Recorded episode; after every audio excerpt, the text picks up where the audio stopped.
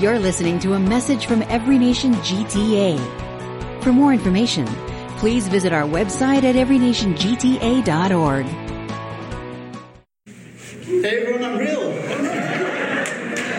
Uh, Jacob Moon is real. And uh, it's this is so good for my soul. Hopefully it's good for yours and just, just soak it in and take it in.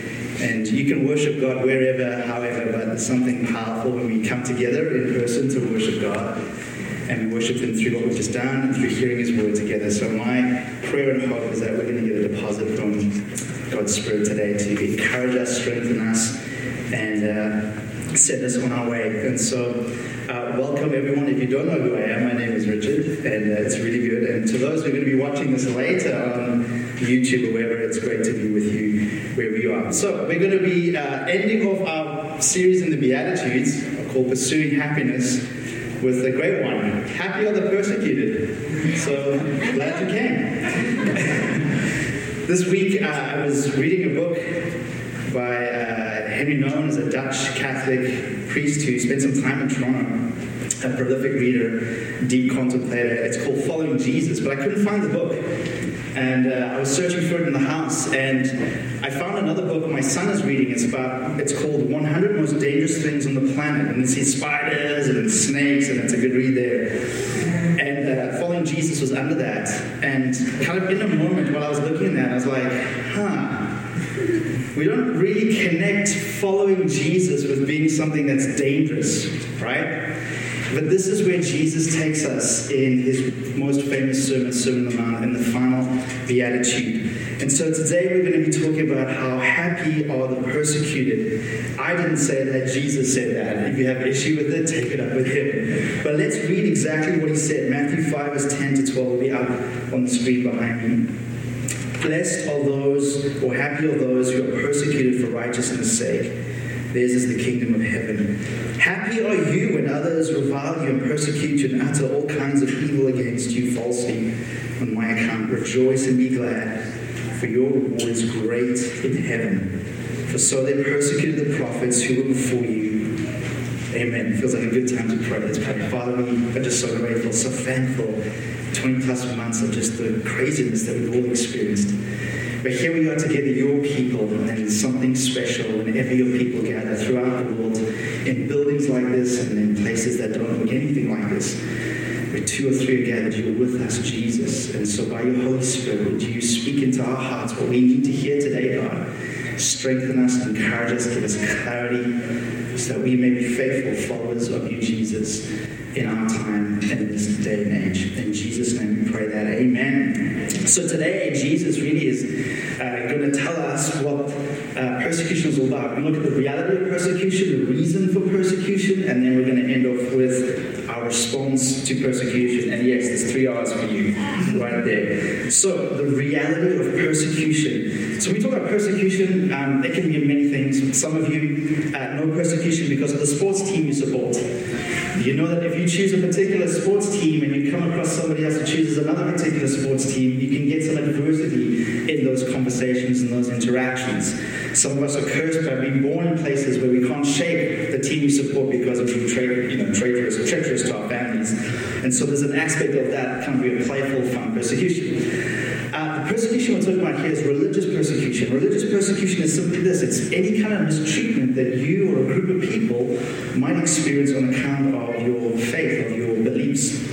And so there are different forms that that mistreatment can take place in physical, uh, imprisonment, death, uh, punishment, emotional. Jesus talked about being reviled, means to be insulted, to be mocked, to be shamed, and then verbal, to be discredited when people falsely accuse you, when they try to slander your character because of your convictions, because of your faith.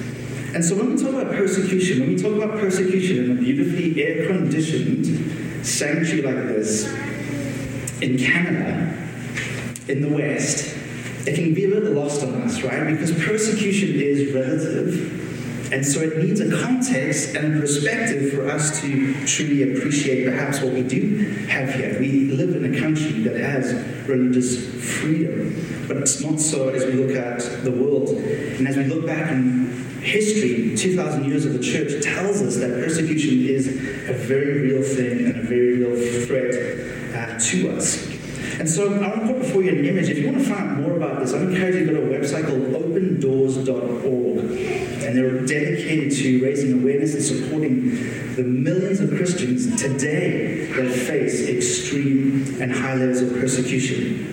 And so that's just a little glimpse of our world today. We're not talking about something 100 years ago, 500 years ago, today brothers and sisters who share the same Lord, the same faith, worship the same God we just did, living in countries of great extreme or very high places where persecution, where doing this uh, is life threatening for some of them. And so it's, it's, it's a sobering moment just to take that in. We need that perspective, right? Because we're going to leave here and get into our air conditioned bus, into our air conditioned car, back to our air conditioned homes. And we praise God for that. Don't feel guilty about that but just remember the incredible freedoms that we do have here. But perhaps a story to bring us home a little bit more. And this is a story from 2019. Remember 20 years ago before the pandemic? Yeah, 2019. And this is a story, a true story by a pastor, a mega church pastor from Hawaii called Wayne Cordeiro. Some of you may be familiar with that name. And he shared about a recent trip to China with 22 Christian leaders in the communist country, 18 of whom had been imprisoned. And so their meeting was underground. And so he asked, if we get caught, what will happen to me? The pastor asked the Chinese Christians who took a 13 hour train ride to attend the leadership meeting held in a 700 square foot hotel room with no air conditioning. Well, you will get deported in 24 hours and we will go to prison for three years, they responded. The 22 Chinese Christian leaders from the Hunan province oversaw 22 million Christians in the beginning, it's quite about there's quite some small there, right? It's quite a network of people. in the beginning, Bibles, the Hawaii megachurch pastor asked them to turn to Second Peter, and he realized one of the women handed her Bible to another leader, but she managed to recite the entire book. During the break, he asked her about it. She said they have a lot of time in prison. Don't they confiscate the Bible? Cordeiro asked. She said they smuggle in pieces of paper with portions of scripture on them. That's why we memorize it as fast as we can because even though they can't take, they, even though they can take the paper away, they can't take what's hidden in your heart. At the conclusion of the three-day trip, Wayne Cordeiro asked them how he could pray for them. One man responded that they wanted to be free to worship like what we do. Could you pray that one day we could just be like you? But the Hawaii pastor said he would not do that. I will not pray that you become like us. But I will pray that we become just like you, he responded. You rode a train 13 hours to get here. In my country, if you have to drive more than an hour, people won't come. You sat on a hard wooden floor for three days. In my country, if people have to sit for more than 40 minutes, they leave. Please don't leave. In my country, if it's not padded pews and air conditioning, people will not come back. In my country, we have an average of two Bibles per family. We don't read any of them. You hardly have any Bibles, and you memorize them from pieces of paper. I will not pray that you become like us, but I will pray that we become just like you. And so, I don't need that for you to feel shame or guilt, the freedoms that we have here. Maybe you have seven Bibles in your home. I think we probably have that many. But perspective helps us appreciate what we do have, hopefully, and perspective helps us understand that we are knitted together with brothers and sisters who long to do what we're doing here in this moment. And so our context in Canada is not like that in China. It's not like that in North Korea. It's not like that in many of those places. Canada wasn't in any color there. But our persecution may be a little more subtle because there is persecution. There is sometimes mistreatment because you stand for some convictions or you follow a leader like Jesus.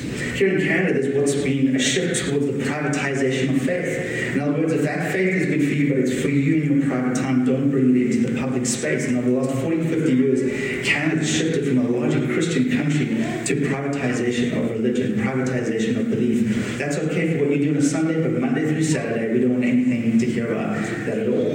We see it having influence on HR policies, what you can and can't do in certain workplaces, what you can and can't say in certain workplaces. Um, and so we're seeing a push to the of society that once where Christianity and the church had central uh, uh place in society is now being pushed to the margins in society.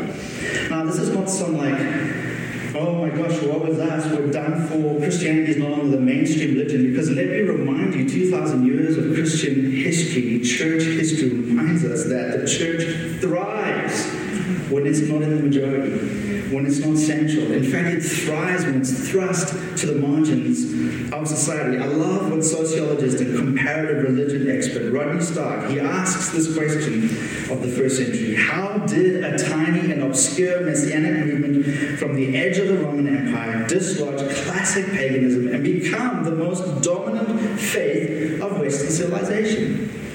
After three and a half years, Jesus leaves has 120 meager people following him. By today's standards, are not a lot of success, really.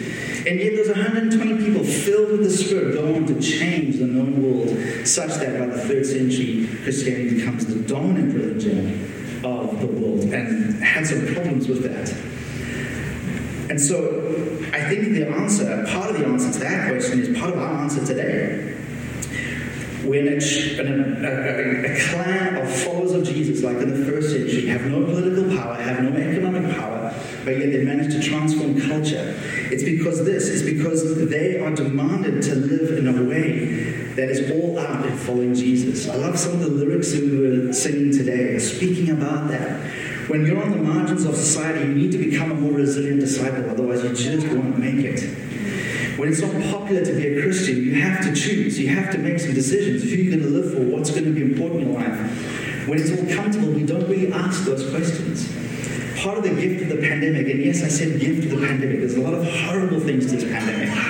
But part of the gift of this pandemic is this very thing. It's given us pause to really look at our lives, really look at our priorities, really look at where we stand and what we believe, and what we're willing to pursue in our life. And so we're demanded to have more resilience as disciples, to be more committed to Christ, to be more committed to one another, and to be more committed to his mission like they were in the first century. And we're also demanded to look at the culture with wise and winsome ways to engage the culture. And to be able to build bridges into the culture to bring in the eternal life giving good news of the gospel of Jesus Christ. So, if persecution is a reality, and it is a reality, What's the reason for it? The reason for persecution. Well, it can be bad reasons for persecution. Right? You know those people? You know those Christians? You know those people that just, you're like, oh, do we have to be associated with them? They get depressed for all the wrong reasons. We've had some of that in the last 20 months as well. Like, that's the hill you're going to die on. That's what you think Jesus wants you to die on, that hill right there. And so their bad reasons is when we misrepresent Jesus. You know, fundamentalism is, is something that comes to mind, or moralism, when we feel like we have to stand in judgment of people or people's lifestyles and make it known to them that they're, they're appalled, God's appalled with their standard of living and that kind of thing. Uh, I think those are misrepresenting Jesus. Not to say that Jesus doesn't have very clear standards of living, but there's a way to go about that. There's a way, a winsome way. When we have harsh judgment on people who don't believe what we believe, those are bad reasons. And we bring persecution on ourselves, self inflicted persecution. That's not what Jesus is talking about. He gives us two very good reasons to expect persecution. Number one, we can call it the way of Jesus. He says, Happy are you when you persecute what? For righteousness' sake for righteousness' sake. What does that mean? It means we're following the way Jesus, the way of Jesus. We not just want the life of Jesus, we want we're embracing the lifestyle of Jesus. You know, the irony is we're in the eighth beatitude. When you live out the other seven beatitudes, it's going to cause some resistance in your life and my life. Why? Because it's so countercultural. It's so different to how often we're taught what's true and what's valuable in society. You know, blessed are the poor, really? You know, blessed are the meek all those peacemakers. We looked at that last week. And so when we begin to actually take Jesus' words seriously, it's going to cause some natural resistance because it just cuts against the majority of where the culture is going. Um, later on, Paul, as he had his own encounter with Jesus, figured this out pretty quickly. He wrote to us to encourage us. He says, Indeed, all who desire to live a godly life in Christ Jesus will be persecuted. That's good news. Who wants to live a godly life? well, persecution awaits you, mistreatment awaits you in the name of Jesus. And so our ethics, our morals, our values, our entire way of looking at life shifts and changes as we pledge allegiance to Jesus, as we follow Him. John Stott uh, brilliantly nails it in very short uh, sentence. He says, Persecution is simply the clash between two irreconcilable value systems. So I can think of two particular ones, as many. But today, um, the exclusivity of Jesus. And that Jesus is not just one of many ways to get to God. Jesus is not just one of many ways to express faith in God.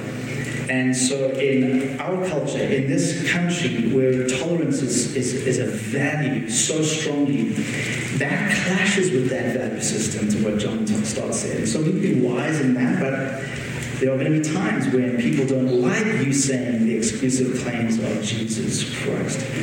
The other topic is what's historic sexual ethic. The church's historic sexual ethic that we actually believe in marriage and marriage is one man, one woman in a lifelong covenant.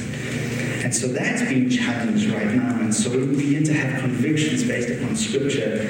We begin to see that mistreatment, persecution yeah, could become a, a reality in our lives. The second thing Jesus said is not just for righteousness' sake, but he said on my account. Happy are you when people treat you, mistreat you because of me. Uh, we could say that allegiance to Jesus is going to bring us into conflict with people who don't share that allegiance.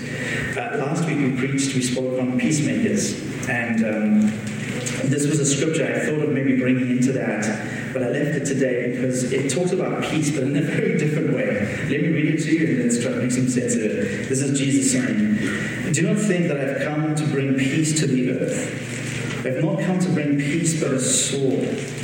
Whoever loves father or mother more than me is not worthy of me. And whoever loves son or daughter more than me is not worthy of me. Okay, so moms, dads, sons, daughters, brothers, sisters, just have a collective breath. Calm down. Jesus is not saying not to love your spouse, not to love your mom and dad, not to love your children, okay? Jesus encourages us to love our spouses, love our families. But he's reminding us that he is not in the same category as that that He needs to be preeminent in our lives. That our love, our first love, our first allegiance is to Him. And when we do that, we actually love our spouse and our family and our kids far better than if we didn't make Him first place in our lives. And so that's how it works. But we do need to be clear in our hearts where our first allegiance is to, where our first love goes to. And so Jesus is not advocating through a sword, it's a metaphor for sometimes what happens is a division, that allegiance to Him does cause division, even in some of the closest relationships we may have. Uh, my wife's grandmother, who passed away this year, uh, she uh, is Jewish, and um, early on in her life, she uh, became a Christian, a Messianic Jew. She placed her faith in Jesus. And her family cut off and disowned her. In fact, they actually threw a funeral for her. That's how dead to her, dead to them, dead how dead she was to them uh, because of her faith in Jesus Christ. You may know people in a similar place who have done that. You may not.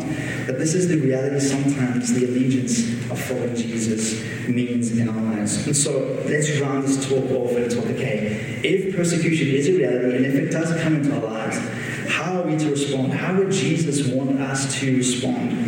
And so the first thing, just right there, is Jesus wants us to be prepared. One of the reasons he's telling us all this is not to be fearful, not to be afraid, not to be intimidated, not to withdraw from people who don't share your convictions. We didn't see Jesus doing that. He engaged people with love. He engaged them. He didn't minimize his convictions at all, but it was a way that he engaged people that drew them to him, pushed the religious people away, the fundamentalists and the moralists, but it drew the people that he really came to save, the sinners.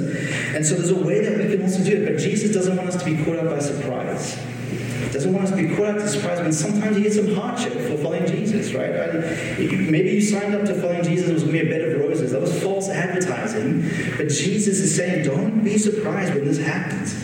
It's, gonna, it's, it's happening to me and it'll happen to you. So our response is not to be bitter, angry, self pity, withdraw. It's to rejoice and be glad. You know what that means? It means to be extremely happy, thrilled can we just pause here and acknowledge that Jesus is just very different? He's just built differently, as the phrase goes. He's just built differently.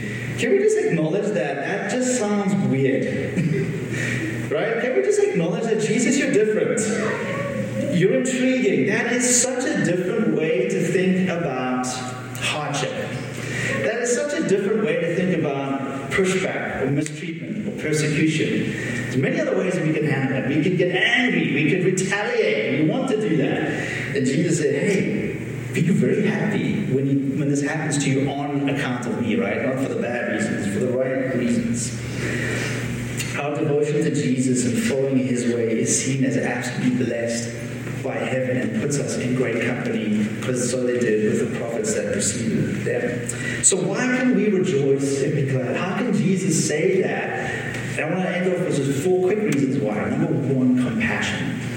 Compassion is two words in Latin and it literally means to suffer with, right? Compassion, to suffer with. And so, have you ever had a shared experience, a deeply profound shared experience with another person? You know, often they talk about near-death experiences when you've experienced that with somebody or you've experienced a tragedy with somebody. There's a bond that happens to those people that have gone through a shared experience. And in kind of a similar way, this is what we're talking about here, is Jesus will go on to encounter all ways that we've talked about persecution. Physically, he'll be imprisoned, he'll be beaten, and ultimately he'll face death. Verbally and emotionally, he'll be mocked, he'll be insulted, he'll be falsely accused. And so when we have any kind of mistreatment because of our faith, Jesus steps into our suffering more deeply because we share that with him. We have a shared experience with him, he knows what it's like to be marginalized. He knows what it's like even for his own family to be confused and turn upon him. And so take heart, take heart, Stella, when you get cut off from your family because Jesus walks with you he knows what it is and he can suffer with us. And so compassion is the first thing. The second thing is formation. In other words, there's nothing like trial and persecution and hardship to make us stronger, to form us, to transform us into the image of Jesus. It's like going to the gym, right? If you start with heavy weights and get lighter, lighter, lighter, it's not how it works usually. Usually you start somewhere and you try to push, push, maybe increase the treadmill time, increase the intensity, put on more weights. What are you doing is you're building up greater resistance there. That's what God allows sometimes in our lives. He allows some of these hardships in our lives so that we can grow through it. And again, I'm going to draw upon Eugene Peterson. He has a way with words, and I want to read James 1, probably a familiar scripture when we talk about trial, but listen to it through the message version, uh, how he says we're to encounter the trials. Consider it a sheer gift, friends, when tests and challenges come at you from all sides. You know that under pressure, your faith life is forced into the open and shows its true colors. So don't try to get out of anything prematurely. Oh, but we want to. Let it do its work so you become mature and well developed, not deficient in any way. You know that under pressure, your faith life is forced into the open and shows its true colors. You felt some pressure the last 20 plus months? You know, I think in some ways it's been really a joy to see how the hardship of, of the pandemic has really made some people go deeper into their relationship with Jesus, deeper into community. We've had people join our church through a pandemic. Isn't that amazing? And in the same breath, it's been heartbreaking to see some people struggle in their faith, leave the church, and even for some to leave the faith. But that's what pressure does. Pressure removes a middle ground.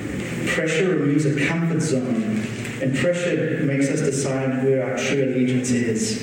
And pressure doesn't always resolve. It, The tension is there. It's not like Jesus swoops in and says, Let me take you out of this.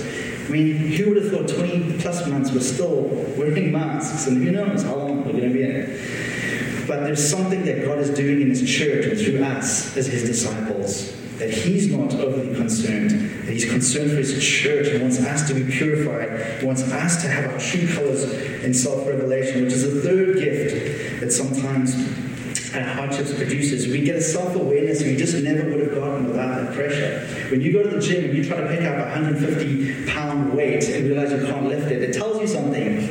You're an idiot, Richard. Start with something less. But that's self awareness. I didn't know that. Now I know that. Now I can adjust my expectations. That's what happens. That's what it does. When we begin to see some of the stuff in our lives, like, whoa, I really thought I was a kinder person than that. Whoa, I really thought I was more patient than that. Whoa, I really thought I was less immature than that. Man, I've got a lot of work to do. And so Jesus like, yes, you do. Let's dive in and do it together. We talked, uh, some in one of our studios, we talked, it took a pandemic too. How would you fill out that sentence? It took a pandemic to, for many working career fathers to realize they were spending too much time at the office and not time at home.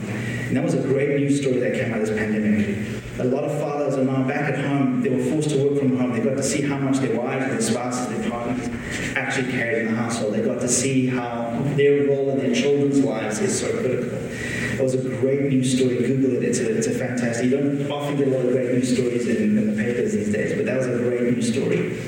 What about you? It took the pandemic to what? What's changed in life? What's changing? What priorities are changing in life? What in your faith has been challenged and changed? What about church has been challenged and changed in your life through the pandemic?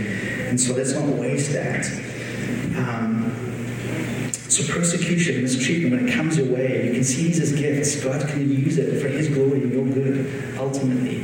You know, a lack of persecution, a lack of mistreatment, a lack of hardship may also be revealing. Maybe we're just not living uh, with, with clear convictions. Maybe we're too wishy-washy. Maybe we're too overly concerned about the opinions of others. Maybe we desire to be liked too much that we don't really want to stand for anything that would cause potential fracture in friendship or relationship. These are the things that get exposed um, as we experience those hardships. And then lastly, uh, we can rejoice and be glad because when we do face hardship, when we face mistreatment, when we face persecution, it's a reminder of true reality that we have a dual citizenship. Yes, we're citizens of this world, but to engage this world is full citizens of it, but we're also citizens of another kingdom. And the king of that kingdom calls allegiance to that, calls allegiance to his way, and sometimes rubs up the wrong way to our citizenship in this world. It's another reminder that we have a reward that can never be taken from us, that in Jesus we get access to the kingdom of heaven and the fullness of that, and we long for. Advent is part of that longing, not just for the first birth of Jesus, but for his return that when we sing that song, the best is yet to come, we can absolutely sing that. It's not some cheesy Christian bumper sticker. It's the absolute hope of any Christian that the best is always yet to come because we know Jesus is not finished yet.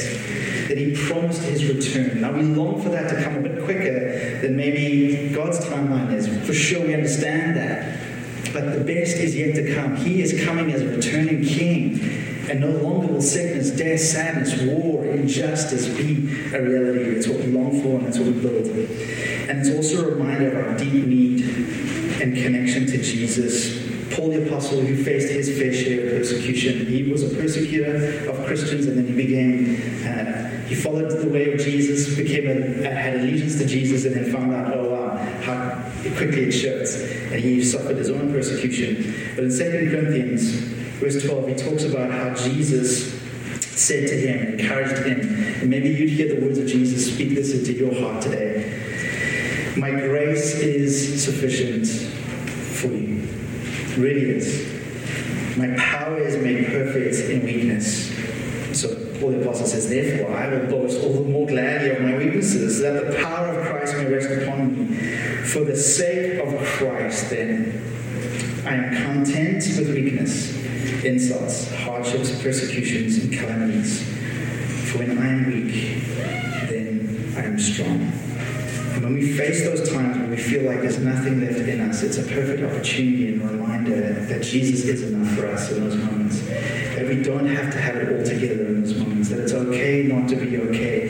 It's okay to not um, be able to sometimes handle the mistreatment you may get may lose friendships. It's okay to feel like that. Jesus is our strength in those moments when we face persecution. And so as we close, I want to invite you, we're gonna gonna pray. I want to invite you though to think about that. Think about as we end off this the Beatitudes, think about the way Jesus is calling us to live, how countercultural that is. Think about our moment in history right here, right now. It's a pivotal moment. We're not yet sure how this is all going to land, but we're in a pivotal moment.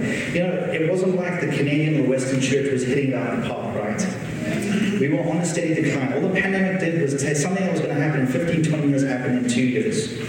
That's a gift. You know, you can do death by a thousand paper cuts, and all of a sudden you realize one day, oh, I've bled out. Or you can have your arm chopped off and it's like, oh, I better sort that out very quickly. That's what's happened. That's what's happened. It's a gift to us. And how going to respond, that's the key question. But Jesus is inviting you and I to follow him, his way, his truth, and his life. And by keeping our eyes and our heart fixed on him, we can be both comforted and courageous as we stand and live for him, follow him, pledge allegiance to him in our context. And so I want to invite you to stand. To pray and I'm going to hand it back over to Bert for the rest of the service. But um, let's just have a moment where we just come before Jesus and acknowledge that He is more than sufficient for us. And so, Jesus, we are challenged. Uh, we are challenged by the beginning of your Sermon on the Mount, by these Beatitudes, by these values, and just otherworldly way to live. Um, Lord, you've called us to pledge allegiance to you primarily. You've called us to follow in your ways, to hold to your convictions and to your truth. And you're telling us that that will bring us into conflict, that will bring us into resistance in some of the situations that we land in, some of the friendships or relationships that we may be involved in. And so I pray for all of us, God, as we encounter those, would you be our comfort? Would you, would you bring a boldness and a courageousness into our hearts that we would be a people that have convictions, that stand upon your truth, Lord, that have a way to stand and hold tight to our convictions, but at the same time to engage a world that shares systems. That we have winsome and wise ways to engage the people around us who would want to resist us, who would want to cancel us, who would want to perhaps shut us down, or even falsely accuse, revile, insult us. Lord, where we have an attitude that you would, that you had towards your enemies, towards those that held, uh, persecution towards you. And so thank you, Jesus. And we are weak, you are strong, because your grace is sufficient for us. And so thank you for that reminder today in this moment as we as we face the uncertainty of our times. Your grace is sufficient for us. For you are strong when we are weak. In your name we pray this. Amen. You've been listening to a message from Every Nation GTA. Thanks for joining us. For more information, visit our website at everynationgta.org.